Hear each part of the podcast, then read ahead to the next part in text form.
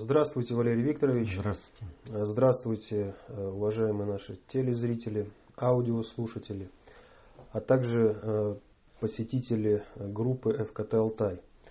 Собственно, вот по просьбе этой группы ФКТ «Алтай» ВКонтакте поступила просьба прокомментировать вчерашнее событие, а именно сбитие нашего военного самолета Су-24 над территорией Турции. Ну и, собственно, основной вопрос, э, который э, волнует посетителей этой группы, а почему, собственно, это произошло? Ну, потому что это и должно было в принципе произойти. Ведь ситуация складывалась таким образом, и к этому все шло, и мы говорили на последнем вопросе ответим – о том, что э, Соединенным Штатам во что бы то ни стало нужна война. Полномасштабная война в Европе, в Азии, э, для того, чтобы остаться супердержавой мира, мировым жандармом. Но проблемы э, у Соединенных Штатов с организацией этой войны встали как в Европе, как на Украине, так и в Сирии после вмешательства России. И мы говорили о том, что ключевой э, комбинацией по развязыванию этой Третьей мировой войны э, является альянс Соединенных Штатов и Турции, которые объявили о необходимости проведения наземной операции. Но а как начинать эту операцию? К чему стремиться? Как спровоцировать конфликт, чтобы все это было? И изначально, когда наша группировка авиационная там появилась, речь шла о том, что вдруг э, появятся зенитно-ракетные комплексы, способные доставать наши самолеты на той высоте, на которой ПЗРК не способны добить. Но вы представляете, поставить э, ЗРК э, этим тапочникам, это означает полностью выдать себя с головой. Это означает что? Вот ну, зайдет через территорию Сирии какой-то зенитно-ракетный комплекс. Ну да, удастся там сказать, что этот э, зенитно-ракетный комплекс был поставлен э, с Украины, но Украина уже показала, что она даже с пассажирским самолетом не смогла справиться. Боинг сбить нормально не смогла. Вот. А сбить военный самолет это еще сложнее. И плюс к этому, какая ситуация возникает? Вот они сбивают самолет, а зенитно-ракетный комплекс, он не мобильный. Вернее, он не такой мобильный, как самолет. То есть есть опасность того, что он будет захвачен. И тогда все выплывет наружу. Кто как организовывал. Значит, нужно организовать провокацию так, э, что она э, э, сработает, но при этом тот, кто совершил эту провокацию, за руку схвачен не будет. То есть за счет контроля СМИ нужно будет дать такую картинку, которая бы отвечала именно антироссийской направленности. А поскольку не пойман не вор, да и они вообще на Западе очевидно отрицают, просто говорят нет, не было, и вот им предъявляют документы, все. Они не хотят об этом говорить, они не говорят, вот блокаут э, в Крыму, да. Но не хотят они об этом говорить, они не замечают этого преступления, просто не замечают.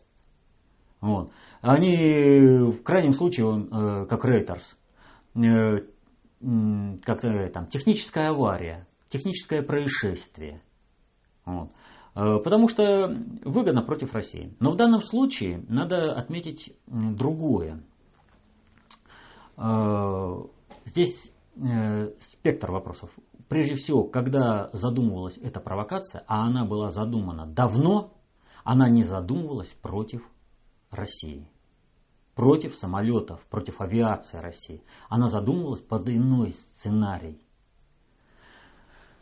И э, вот все говорят, э, турецкий ВВС, турецкий ВВС. А кто сказал, что это были, э, был самолет турецких ВВС? F-16? Но это американский самолет. Кто сказал, что за штурвалом этого самолета сидел турецкий пилот? Кто сказал, что э, самолет был чисто турецкий? Э, такого пока никто не сказал. А вот интересную особенность э, вот в этой организации мы знаем. То есть, смотрите, какая ситуация происходит. В августе э, этого года, 2015 года, в Турцию перебрасываются F-16 американские. В октябре они выводят из э, Турции свои противовоздушные средства, э, средства противовоздушной обороны, патриоты. И получается какая ситуация? Они наносят удар и напрашивается, ну наносите ответный-то удар. Мы же чистые, мы здесь, э, у нас же никого нет, вот, чтобы защитить от вас, от вашей авиации. То есть вопрос заключается в следующем. Россия на такую провокацию, естественно, не пойдет. Значит, расчет был на то, что в Сирии будут летать другие самолеты. Может быть китайские, а может быть расчет был на сирийский. Для того, чтобы качественно изменить течение сирийского конфликта, э, вернее конфликта в Сирии, нужно было э, дать новый импульс. И вот представьте себе ситуацию. Они сбивают самолет. В Тур, э, не первый, между прочим, самолет Сирии. Сирия отвечает или пытается ответить. Ну а американцы взрывают просто этот самолет, он падает, всем показывают, вот, агрессия Сирии, э, баш, э, режим Башара Асада преступный, он уже и на Турцию напал, он не только мирных игиловцев бьет. Вот. Значит, нужна полномасштабная э, наземная операция коалиции западных стран. Все очевидно. Но здесь у них не сработало. По одной простой причине. Самолет оказался российский. Но казалось бы, а зачем вообще тогда? Ну вот э, самолет российский. Значит, Россия эти вопросы будет решать по-другому. И Россия сможет решить как сильная суверенная страна. В данном случае э, суверенитета достаточно для того, чтобы решать эти вопросы. Вот. Зачем они пошли? Недавно э, был G20 в Анталии. И Путин там выступая говорил о том, что э, некоторые страны э, э, входящие в блок НАТО, оказывают помощь ИГИЛ. И что нефть, как идет, переводится цистернами, автоцистернами, как сверху смотришь, как будто это нефтепровод. Так вот, давно уже речь шла о том, что нефть, э, которую поставляют игиловцы, они поставляют фактически это львиную долю. Там вообще, ну проценты здесь трудно считать, но это практически вся нефть идет в одну единственную страну, в какую она и может идти, исходя из географии это Турция. И вот представьте себе ситуацию, когда э, у тебя эта нефть учтена в балансе государства, когда у тебя, а сыновья Эрдогана, они, в общем-то, поставщики нефти, они только танкеры успевали покупать и арендовать, потому что контракты все увеличились, увеличились на поставку нефти – и вот представьте себе, контракты есть, танкеры стоят пустые, а нефти нет. И даже не предвидится, просто не предвидится. По одной простой причине, что за последнее время в результате российских бомбардировок по инфраструктуре э, нефтедобычи ИГИЛ было уничтожено более тысячи бензовозов. Это катастрофа. Вот как ни старайся, ты эту тысячу быстро не восстановишь. Просто ее не восстановишь. Эта тысяча собиралась достаточно долго. Это тяжелые машины. Вот. И когда их собрали, поэтому, когда они смогли работать на полную мощность, тогда сыновья Эрдогана стали покупать танкеры, потому что нефть пошла по-настоящему, большими объемами. А теперь представьте, представьте себе, вот собирали, собирали с большим трудом, эта нефть шла, шла, шла, и вдруг все, обрубила. А она, повторю, учтена Э, в балансе государства Турции, и она учтена э, в контрактах по продаже вот за рубеж. За, нужно же отвечать. Вот за это надо отвечать. Что нужно сделать Эрдогану, чтобы остаться во главе государства и э, не отвечать по контрактам? А ему нужен форс-мажор. Ему нужна полномасштабная война здесь, в Турции. Не где-то там, а в Турции нужна война. Чтобы война пришла к нему. И здесь его интересы смыкаются с интересами Соединенных Штатов. Эрдогану уже плевать на интересы э, Турции.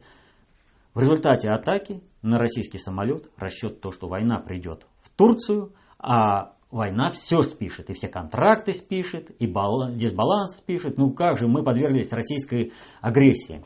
Но вернемся к тому, кто сказал, что самолет был турецким и был турецкими ВВС. Э, этот летчик был из турецких ВВС. Дело вот в чем. Почему такой вопрос правомерен? Э, дело в том, что вот э, мы о том, что это самолет турецких ВВС, знаем из двух источников. Это сказал президент страны Эрдоган и э, премьер-министр страны Давут Аглу. Но они же полностью подпиндосники. И вот в силу вот этих обстоятельств решения э, интересов Соединенных Штатов вопреки интересам своих страны для них является сейчас, если раньше Эрдоган чего-то там маневрировал, то после того, как он пошел, э, у него он был лишен нефти, а у России не было другого варианта с Эрдоганом. Он дошел до, до ручки, э, ну, как до края договороспособности он не хотел дальше идти. Ему ИГИЛ нужен был. Ему поставки нефти нужны. Ему война в Сирии нужна была. Вот. И он здесь никак не шел. Значит, нужно было уже решать кардинально. Уничтожая ИГИЛ, уничтожается бизнес Эрдогана. Вот. И Эрдоган уже становится э, полностью подпиндосником для того, полить свою Турцию ради того, чтобы не сгореть самому. Вот. То есть у них есть интерес. Поэтому Соединенным Штатам они запускают своих летчиков, те сбивают наш самолет, а Эрдоган с Давутоглу подтверждают о том, что это самолет турецких ВВС. Может быть, это было не так. Но вот интересный факт. Э, у нас есть налаженный канал связи с э, турецкий, с турецкой армией, военный. Прямой, прямой контакт. И вот мы вызываем их на контакт, а Турция, ну, турецкие военные не идут и на контакты не идут. Молчат и молчат. И вдруг, что происходит? Публикуется карта от имени Генштаба Турции, э, как пролетал российский самолет. И тут молчание Генштаба моментально прекращается. Они не выходили на связь, они вышли, но вышли весьма своеобразно, через СМИ. Они заявили, что карту эту они не составляли, что карта эта составлена в пресс-службе Давутаглу, премьер-министра. И ответственность за эту карту несет именно премьер-министр. И вот это значит многое. Это означает одно, что армия может быть, каким-то образом действительно там турецкий самолет и поучаствовал в сбитии. Может быть, он сбивал. Но армия осознала, что ее делают козлом отпущения. И публиковать откровенный фейк о том, что российский самолет был на территории Турции, и его за это якобы сбили, они не будут, потому что они поняли, публикация этой карты, если сейчас военные промолчат, это удавка на шею военных. У Эрдогана с военными очень серьезный конфликт, очень серьезный конфликт. И Эрдоган для того, чтобы выправить положение в мире, вполне способен снова направить удар на военных, с ним их во всем обвинить, что это они сделали, что они там все ошиблись, что неправильно приняты решения и прочее, и разгромить их. И вот когда эта удавка была накинута на шею военных, они сказали, извините, мы за чужие преступления отвечать не собираемся. И вот это обстоятельство показывает, что это может быть и не турецкий самолет, и не турецкий летчик. А почему? У Эрдогана очень трудные, повторю, отношения с турецкими военными.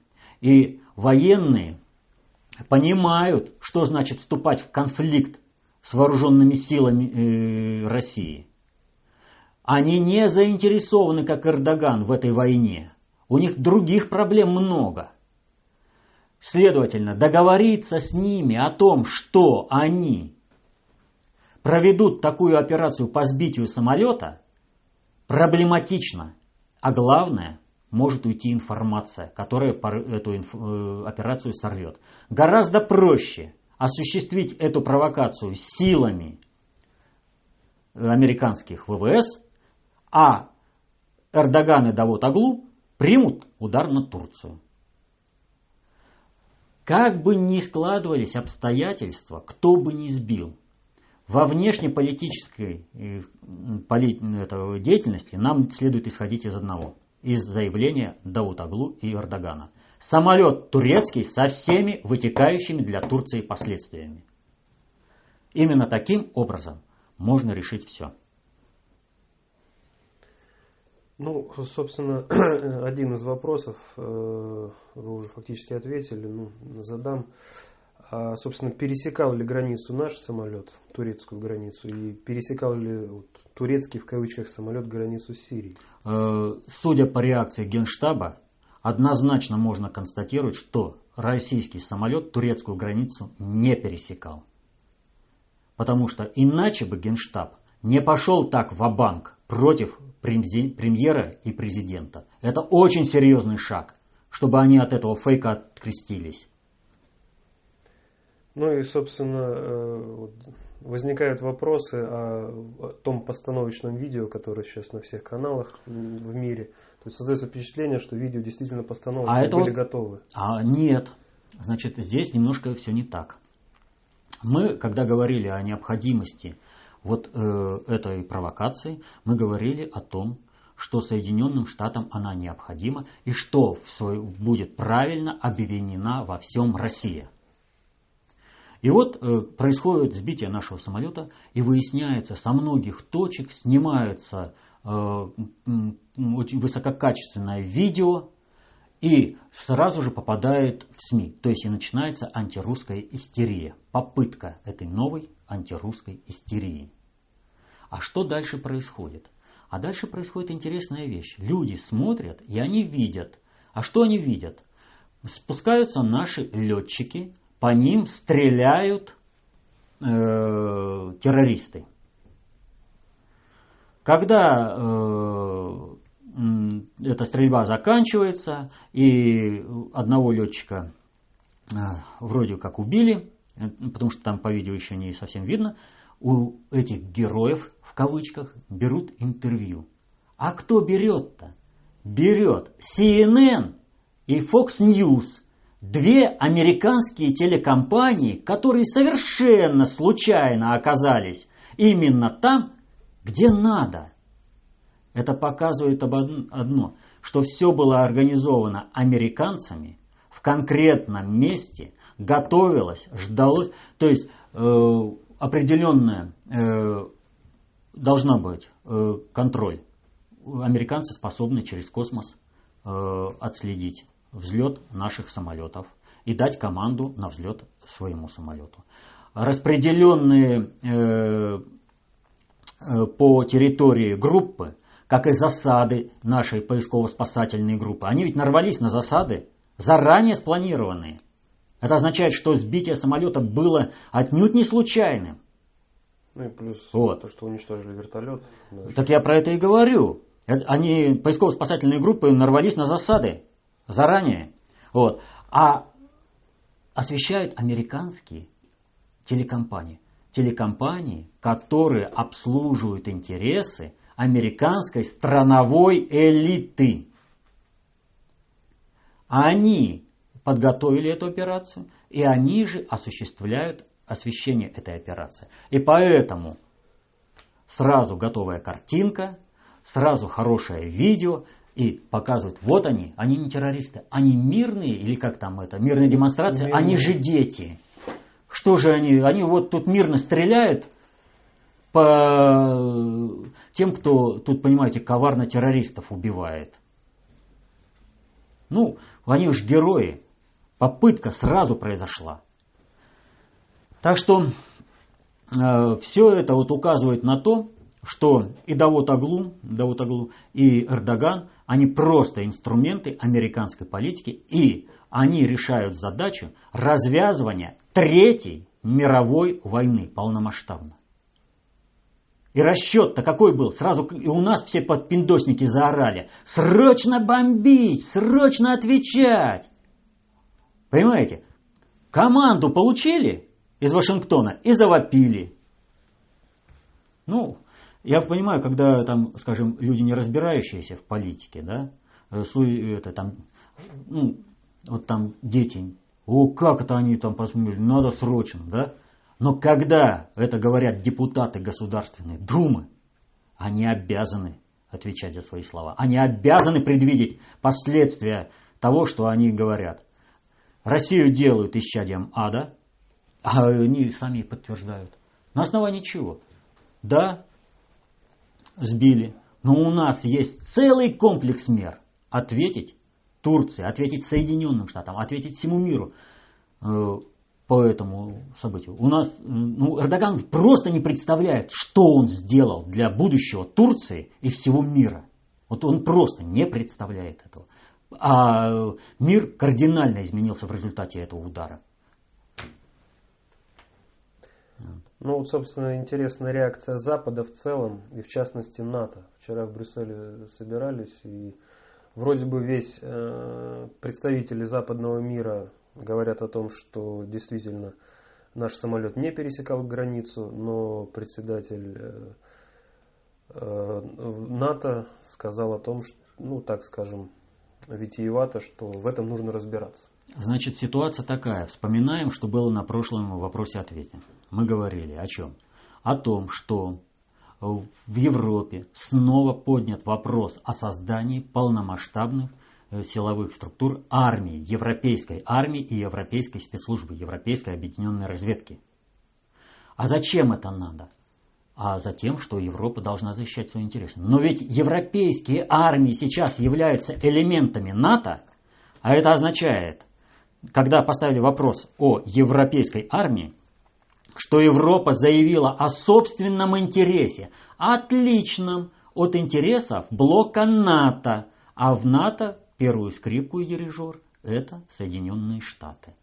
Соответственно этому трудно было бы ожидать, что Европа просто так подпишется э, под провокацию э, Турции, которая организовала им поток беженцев. Понимаете? То есть, а за что я буду вступаться? И против России армия, которая показывает, что у нее есть самое высококлассное оружие, и она умеет этим оружием владеть. И пусть они там все навалятся, России будет очень трудно, но Россия ответит так, что мало никому не покажется. А им не хочется этого. Ну им что, перепоказать парад победы 45 -го года? Вот. Понимаете, Европа это реально видит сейчас в Сирии. Вот когда задавали вопрос, вот с военной точки зрения удары избыточны. Я говорю, не избыточны. Вы можете убить щелчком муху, но вы ее бьете ладонью по полной программе. И вы сразу же сэкономили и свои силы, реакцию и все прочее. А самое главное, что происходит? Да, можно было бы длительный срок Э, по, с этим ИГИЛом возиться. Но зачем? Это перерасходование ресурсов, во-первых. А главное, вот этот массированный удар, он показывает всему миру. То есть вот удар мощнейший здесь, это показатель для Запада, для наших западных партнеров. Ребята, посмотрите, что есть. Это не просто вот там вот повышение понемножечку, а вот это есть, а вот это. А мы сразу вываливаем комплексом. Вы хотите применение всего этого против себя? Вы понимаете, что если против ИГИЛ мы это применили, то если нас кто-то ударит, мы ударим в ответку. Это, это превентивное применение оружия, понимаете? Это предотвращение войны. Это на шестом приоритете. Я не понимаю, кто может в этом отношении говорить о каком-то избыточном применении силы. Когда это предотвращение удара, когда противник запугивается заранее, ему показывается, что тебе мало не покажется и ничего тебя хорошего не ждет, когда тебя, против тебя последует такой удар. Так что не избыточный это удар, это правильный удар. И естественно, э, Европа, которая не желает погибать ради интересов Соединенных Штатов, Европа, которая все более и более активно заявляет о том, что надо отменять санкции, потому что от этих санкций страдает в первую очередь Европа, а в России строится импортозамещение, а если оно будет построено, Россия вырвется из этих когтей колониальной зависимости и полусуверенитета от Запада, и тогда с Россией нужно будет договариваться на других условиях. Сейчас пока еще есть прозападная элита, которая готова предать интересы России – в результате импортозамещения произойдет и замещение этой элиты. Не будет, будут национально, государственно ориентированные кадры. А Соединенным Штатам нужна война, и им, они понимают долгую перспективу. Но если вот сейчас пойти на диалог с Россией, не будет войны. А если еще поднапря... поднапрячься, да, там поднапрячься, здесь поднапрячься, то оно и получится. Вот многие обратили внимание на то, что как это интересно синхронизировано оказалось. Новое обострение на Украине, блокаут в Крыму и удар по нашему самолету. А потому что это все из одного центра режиссируется. Потому и приказали через СБУ правому сектору этим, этому карательному батальону отщепенцев крымско-татарского народа осуществить эту террористическую акцию а государства на Украине нет. Просто нет. Потому, естественно, решается вопрос, а вот мы сможем ремонтировать тогда, когда нас к этому допустят. А они пальцы э, там гнут. А вот мы еще немножко постоим и, может быть, допустим. А чего они ждут-то? Они ждут команды из Вашингтона, когда скажут, ну все, не получилось в этот раз, отступаем. Ну, кстати, вот вы говорили о Западе сейчас, а, собственно, как в эти события вписана Франция? Франция вписана очень интересным способом. Вот когда мы, опять же, на прошлом вопросе ответим, мы говорили о том, что э, вот всегда во всех странах страновая элита, осуществляющая непосредственно государственное управление, она более оперативна, чем глобальная элита. Но для Европы сложилась очень интересная ситуация, когда глобальная и надгосударственная элита более оперативна, нежели страновая элита. Что я имею в виду, говоря надгосударственная элита? Долгое время после Второй мировой войны вопросы государственного управления находились в ведении Соединенных Штатов и Соединенные Штаты формировали кадровый резерв и привод определенных политиков во власть именно в соответствии со своими государственными интересами над государственными по отношению к данным странам. Это процесс длительный, не всегда устойчивый, но, тем не менее, к началу 2000-х годов в значительной мере Соединенные Штаты преуспели в назначении президентов. Вот Ширак не понравился, убрали. Шредер не понравился, убрали. Берлускони не понравился, убрали. А и Ширак, и Шредер, и Берлускони работали на свои страновые интересы. Но самое интересное, они работали на интересы глобального предиктора, который, видя фазовый сдвиг процессов в России, снял вопрос э, лоббирования, э, построения европейского исламского халифата и развязывания войны в Европе. Снял он этот вопрос. Но Соединенные Штаты, страновая элита, используя свои государственные инструменты, смогли этот вопрос в силу инерционности этих процессов продвинуть вот до такой степени, как, в какой они сейчас есть. Так вот, э, во Франции э, оперативным управлением обладают надгосударственная и э, глобальные элиты, которые, в общем, перетекают друг в друга, и для страновой элиты и вообще для государства она может смотреться либо как э, проамериканская элита, как Оланд, например, либо вообще ее могут не идентифицировать, что она э, глобальная элита. задача Соединенных Штатов, почему во Франции провели теракты, это подписать Францию под наземную операцию в Сирии. Франция обладает самой мощной европейской армией.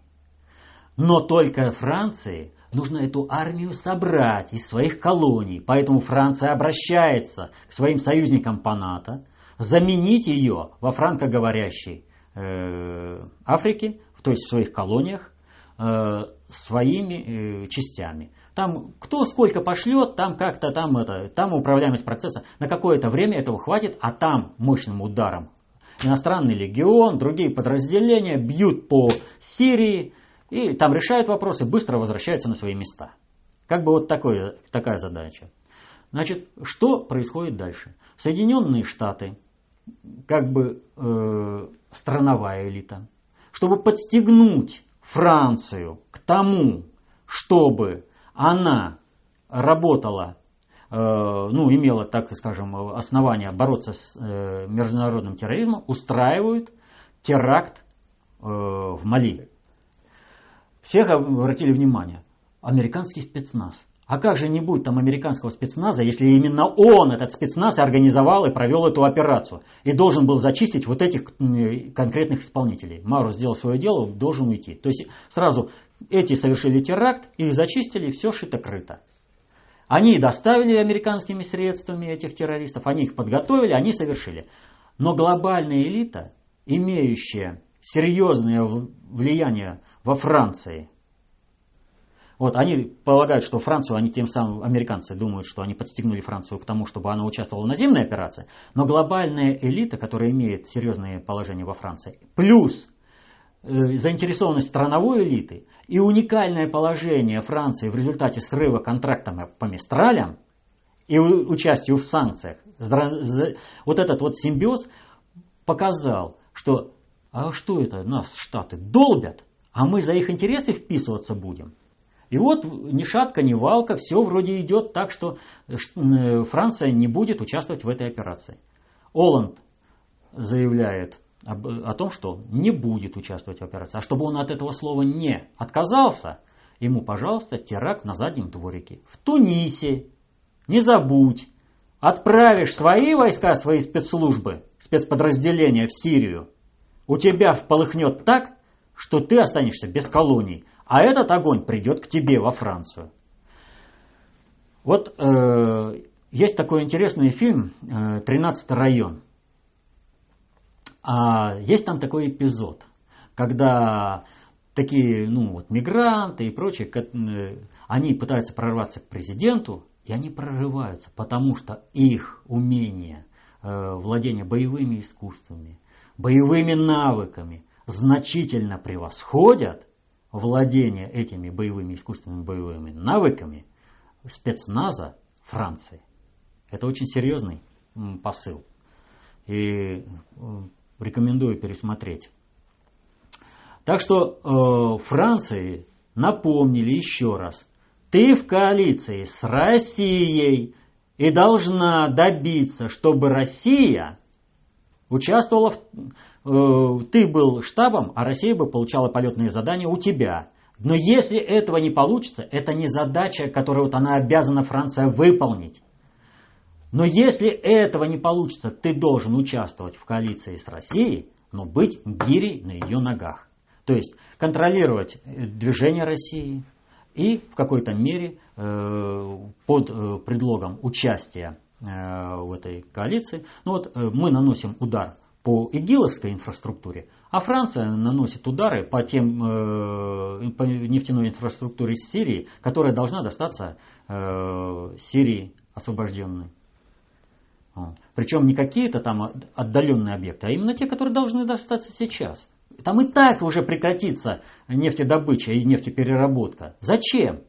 Они и так будут взрывать. Поэтому Франция – это вот как раз э, стремление Европы и э, глобального предиктора отстроиться от самоубийственной политики Соединенных Штатов, предоставить Соединенным Штатам рухнуть в результате своей провокации, а Европе выстроить и европейскую армию, и европейские спецслужбы, и сформировать свой европейский интерес.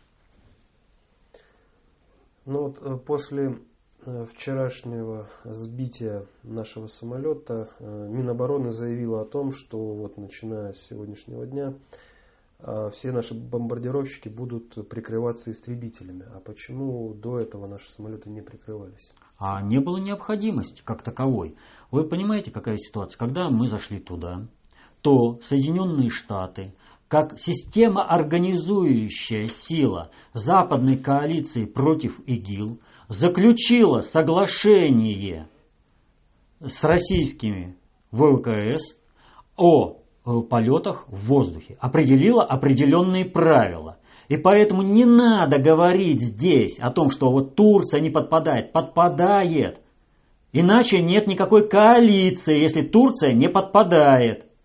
Соединенные Штаты заключили такое соглашение. И, соответственно, этому турецкие ВВС ее соблюдать должны. Тем более, что там не было вообще никакого э, такого, э, таких предпосылок, чтобы э, Турция, она же совершила вообще действительно удар в спину. Подлый удар, предательский удар. Не было никаких предпосылок к тому, чтобы Турция так сделала. Это было сделано сразу. Понимаете? А воспользовались одной простой вещью, что Эрдоган э, в силу того, что он, ему теперь плевать на Турцию, ему главное было спасти свой бизнес и себя, вот, готов спалить Турцию, как проворовавшийся за складом. Ну вот, собственно, вчера у нас произошла эта трагедия. А чего нам ждать вот от этого события? Разрыва дипотношений с Турцией? Ни в коем случае. Зачем? Управление процесс информационный. Дипломатические отношения – это вопрос э, влияния одного субъекта управления на другой субъект управления. И возможно превращение этого субъекта управления в объект управления. Поэтому э, дипломатические отношения нам рвать ни в коем случае нельзя. Мы должны эти дипломатические отношения использовать на благо своей страны воздействовать через дипломатические рычаги. Потому всегда, вот смотрите, исторически дипломаты всегда шли к самым, казалось бы, своим врагам. Парламентеры шли. Вспомните, и парламентеров не убивали, дипломатов не трогали, да? Ну, были такие случаи, когда там вот как Грибоедов, ну там английский след, поссорить нас э, с Персией. Вот. Поэтому разорвать дипломатические отношения – это первый шаг конфронтации. Как договариваться будете, как разруливать конфликт будете. Понимаете? Через какие-то третьи страны, ну так конфликт можно нарастать.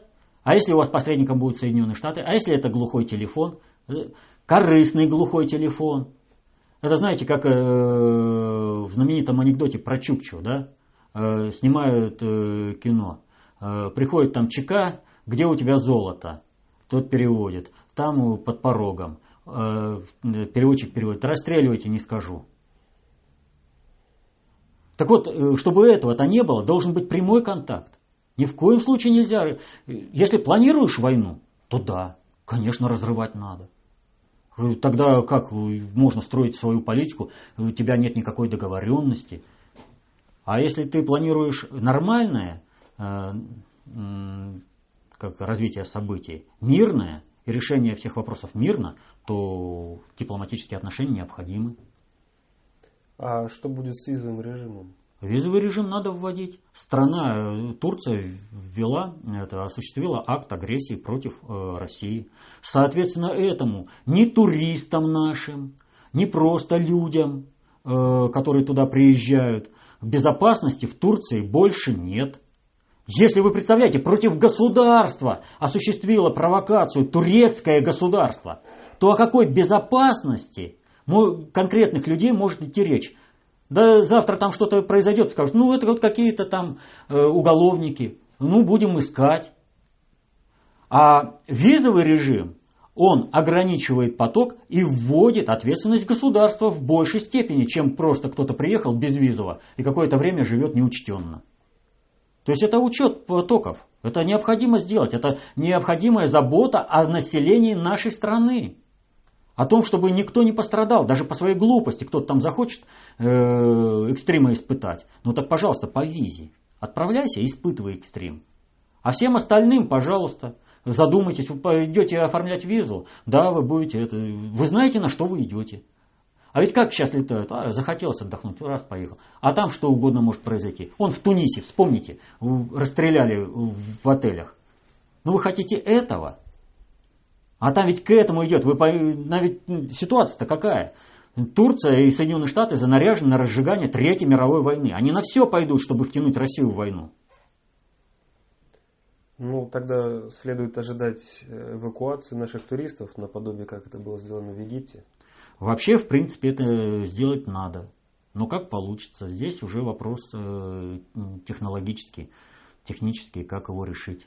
Каким способом? Сделать это через э, туркомпании или же сделать вот, государственно, как это было в Египте. Но ну, в Египте вообще кризисная ситуация была. Просто кризисная. Вот. Здесь несмотря на вот такой мощный удар, все-таки есть определенный, я не скажу, что вообще вот, ну, можно расслабиться и спокойно все это делать. Нет, но определенная стабильность и определенная безопасность для проведения этих операций, она есть. Ну, собственно, уже прокомментировали э, запрет на туристические поездки в Турцию. Сегодня э, Ростуризм озвучил это. Как mm-hmm. раз вот в связи с этим что безопасности никто не гарантирует. Да, это первый шаг к тому, чтобы... Э, ну, это вот что касается, так скажем, частных поездок наших соотечественников. А как вы прокомментируете рекомендации бизнесу на прекращение всех контрактов э, с, тури... Э, с турецкими компаниями в течение месяца? Далеко не всех. Вот прекращать контракты, безусловно, надо. Ну, понимаете, какая ситуация?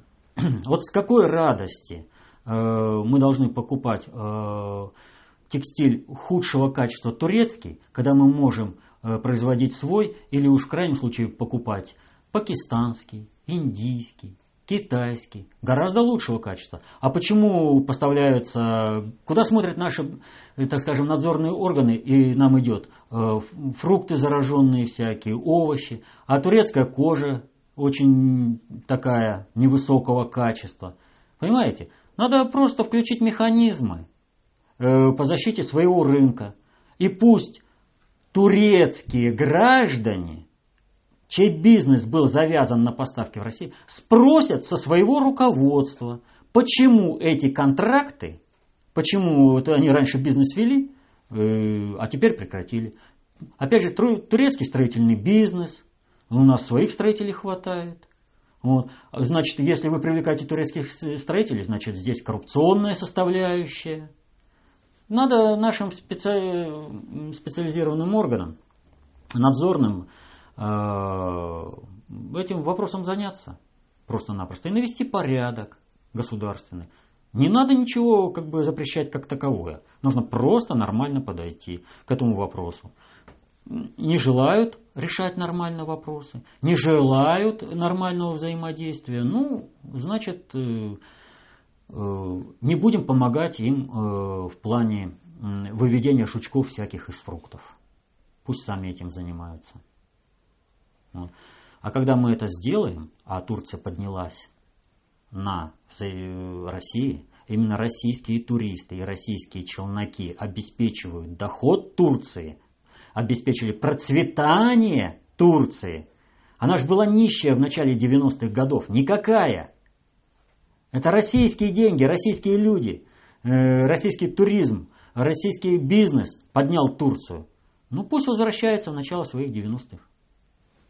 Но почему мы должны э, рисковать своим бизнесом, своими деньгами, людьми, если там складывается такая государственная политика? А как быть с госконтрактами? Аннулировать тот же турецкий поток? Нет, ни в коем случае. Турецкий поток надо строить, продолжать.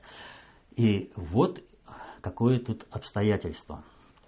Когда я сказал, что Эрдоган э, даже не понимает, что он сделал, я имел в виду э, какое обстоятельство. Дело вот в чем. Э, сейчас сложилась уникальнейшая э, ситуация решения, окончательное решение турецкого, так сказать, вопроса.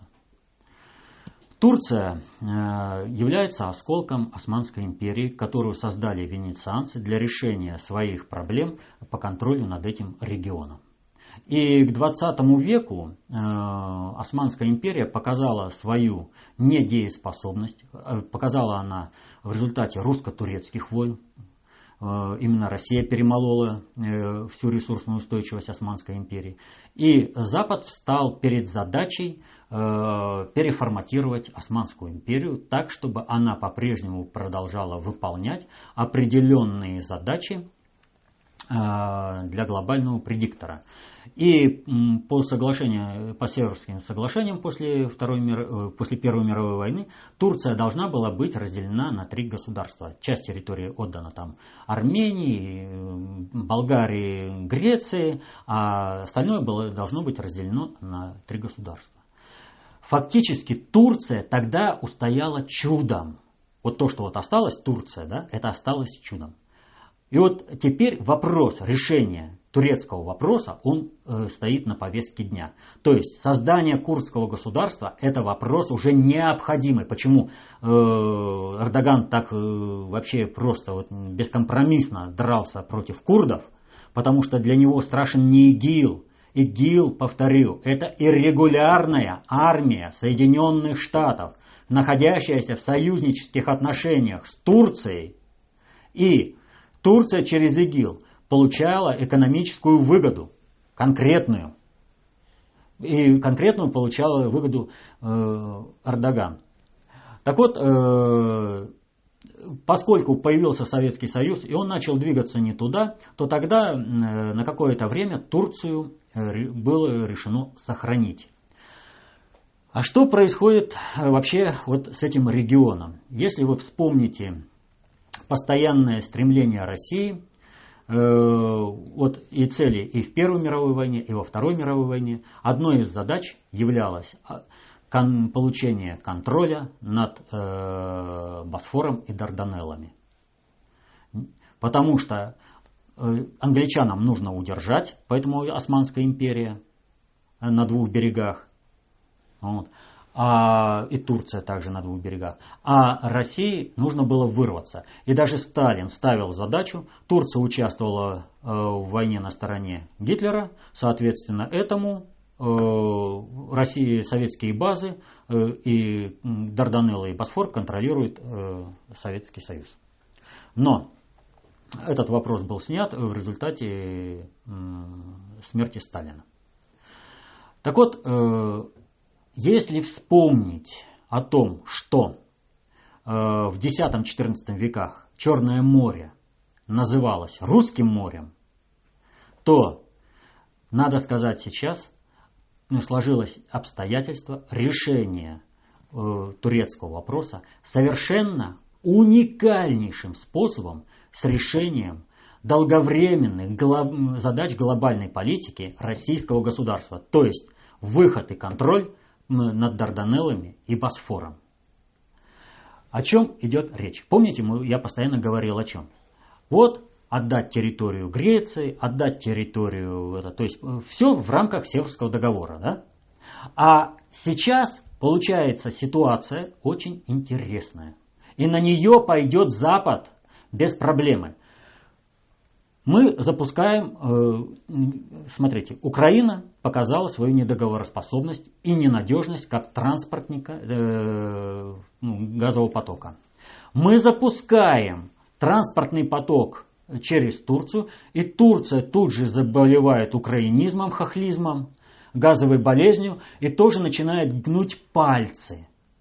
Я буду там чего-то, да пожалуйста гни ты свои пальцы – Вопрос заключается в том, что Европа остается без газа.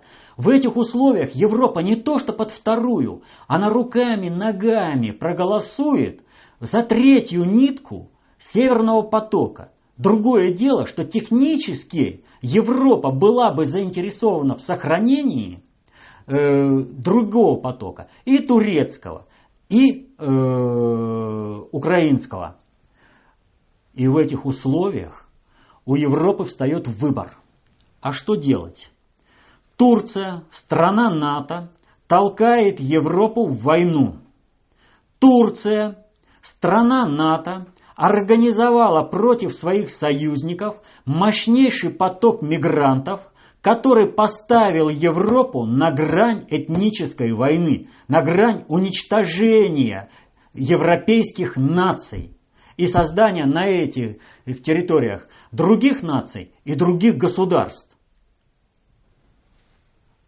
Европа сейчас пойдет на то, чтобы решить турецкий вопрос раз и навсегда. Потому что решение турецкого вопроса это в, свое, в определенном качестве и решение мигр... вопроса мигрантов. То есть Европа сможет переварить этих мигрантов и сохранить свою культурную идентичность, сохранить свои государства. Но только в том случае, если Турции в ее нынешнем виде не будет, если появится Курдистан, и все решается будет, как, скажем, Северский округ. А вопрос дальше. Сейчас глобальным игроком является Россия. А Болгария договороспособна? Она подпиндосница. Она все делает против России. Греция очень слабое звено. Отдавать эту территорию, а смогут они ее удержать? А смогут они все это сделать так, чтобы не, отсюда не исходила угроза для Европы? Нет. Один вопрос. Договариваться с Россией и отдавать Константинополь и Балканы России. Пусть Россия владеет Дарданеллами и э, Босфором. На каких условиях? Это уже вопрос десятый в данном случае. Вопрос э, заключается в следующем. Что Европа на это пойдет по одной простой причине. Размен. Что более Европе ценно? Украина или Турция? Турция – одни головники. А что такое Украина?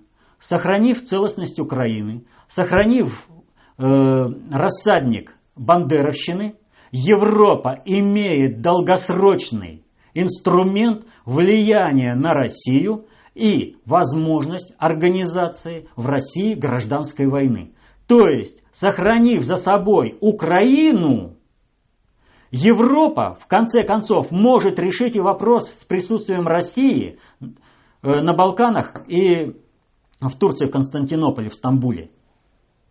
Понимаете? То есть вопрос Дарданелл и Босфора будет решен в будущем. Но если Европа сможет сохранить рассадник Бандеровщины, в каких, при каких условиях э, сможет сохранить рассадник Бандеровщины? Если сейчас напряжение, которое растет на Донбассе, реализуется не в сторону России и Донбасса, а реализуется в сторону Киева, разрядится это напряжение. Понимаете?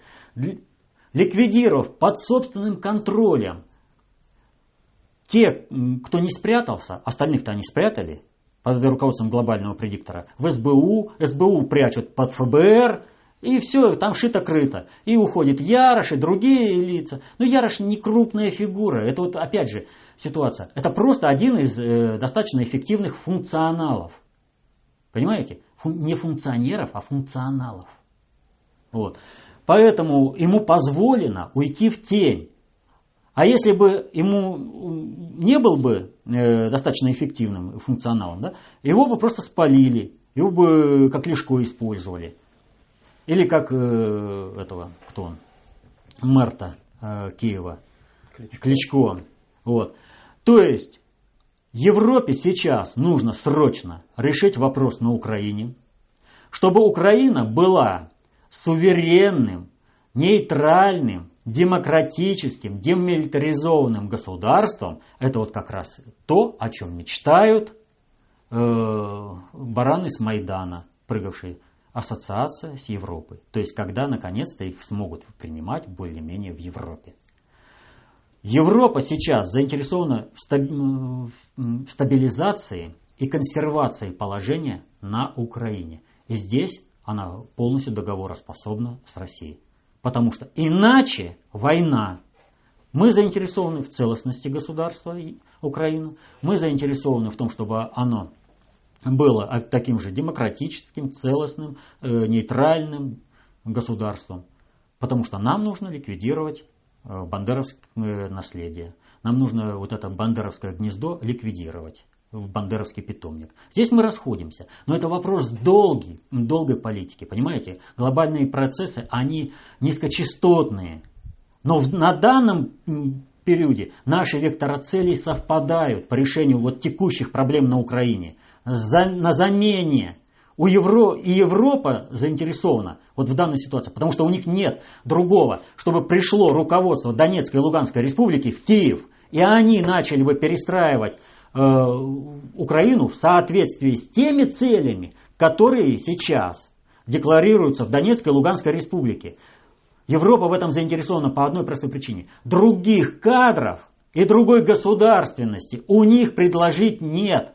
Понимаете? Они не могут ничего предложить. Нет у них ничего. А здесь есть. Все, что стабилизирует. Вопрос потом, в дальнейшей холодной войне, в информационном воздействии, что будет с будущей Украины. Но сейчас нужно, чтобы не было войны на Украине, чтобы конфликт разрядился в сторону Киева, чтобы сменившееся в Киеве руководство посредством силовых структур ликвидировало террористические э, эти карательные батальоны, зачистило всех этих майданутых э, бандеровцев, которые не хотят складывать оружие, и навела порядок в стране. Какой будет Украина? Унитарный, федеративный, конфедеративный. Никакой разницы сейчас ни для России, ни для Европы нет. Есть только разница для подпиндосников, которые орут расчленить Украину, отдать часть территории э, Польши, часть там под Россию, э, часть там еще кому-нибудь. Венгрии, Румынии. Венгрии, Румынии, там, Словакии. Вот. Понимаете? Вот это предлагают всегда подпиндосники. Люди государственно мыслящие, мыслящие на перспективу и не желающие в ближайшей, как минимум, перспективе войны, они за целостность Украины стоят. Так что Эрдоган сделал себе очень и очень плохую вещь. Нам не надо вот эти цели, о которых я говорил, по, по превращению Черного моря во внутреннее Русское море снова и выход на Дарданеллы э, проводить активно, это как бы ну, декларировать и идти по этим. Абсолютно не надо. Это яблочко упадет к нам само. Нам нужно только иногда подправлять мелкими такими слабыми направляющими действиями течение процессов. А какие процессы? Вот смотрите. Э, хотел того Эрдоган или не хотел, но он добился одного. Сейчас в Турции будет конфликт. Мы сейчас воздействуем на турецкого мелкого и среднего предпринимателя. И э, этот мелкий и средний предприниматель начинает подниматься. Армия против Эрдогана, против Эрдогана.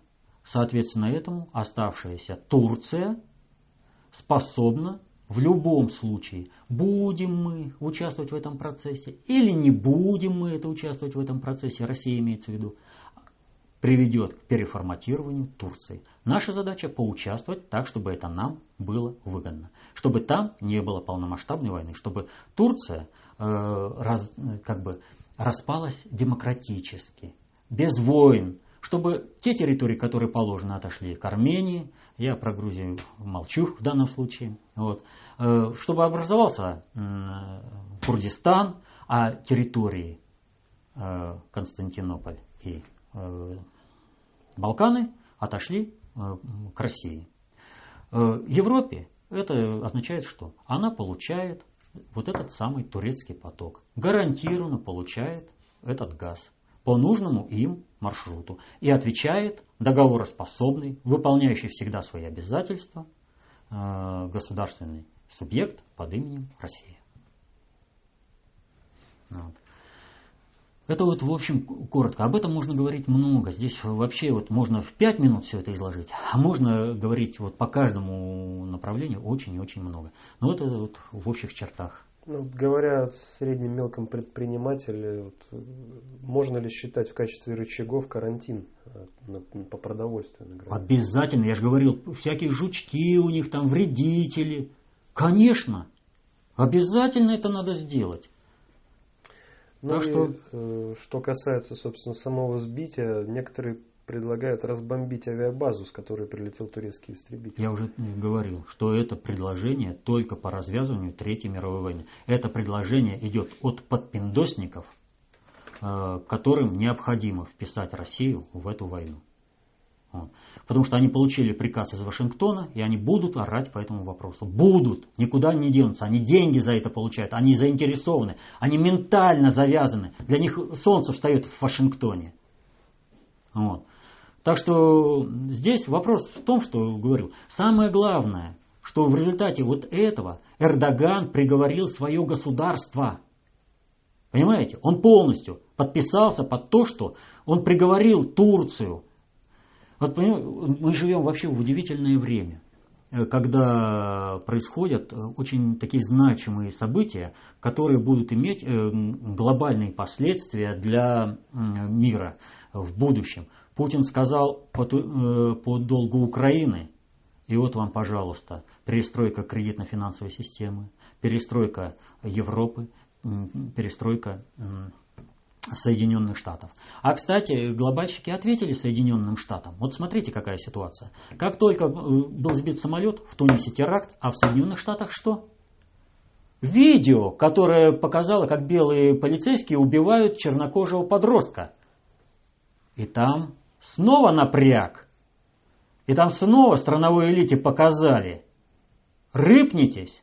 Поставите мир на грань катастрофы. Вы его и так уже поставили. Но если вы будете упорствовать в этом направлении, заполыхает у вас. Будут спущены все тормоза. И раньше времени все это. Потому что у глобального предиктора нет э, возможности э, другой, кроме как потопить будет Соединенные Штаты, если они будут недоговороспособны. Да, они бы еще им дали какое-то время, пока бы не перестроили все управление. Э, и так, ну просто бешеными темпами сейчас идет перенос центра концентрации управления из Лондона в Пекин.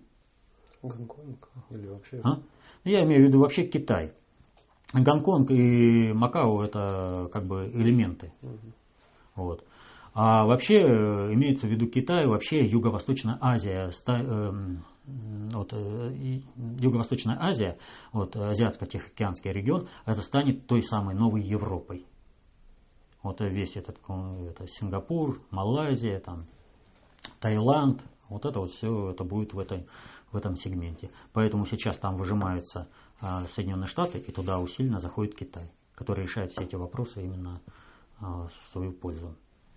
Вот. А у России вот сейчас нужно просто спокойно работать. Не педалировать. Я обозначил перспективу. Перспектива просто великолепная. Э, вот ныне живущее поколение, оно увидеть э, в Черное море русским морем внутренним, имеет просто колоссальную перспективу. Некуда будет деваться для того, чтобы навести порядок там. Ну, не хотели возвращаться Э, скажем, в Средневековье, да, э, когда территории принадлежали Греции, Болгарии, да, ну, вернемся раньше, когда это были русские территории, русское внутреннее море. Русское. Спасибо, Валерий Викторович. Ну и от имени группы ФКТ «Алтай» ВКонтакте благодарим вас за сегодняшний комментарий.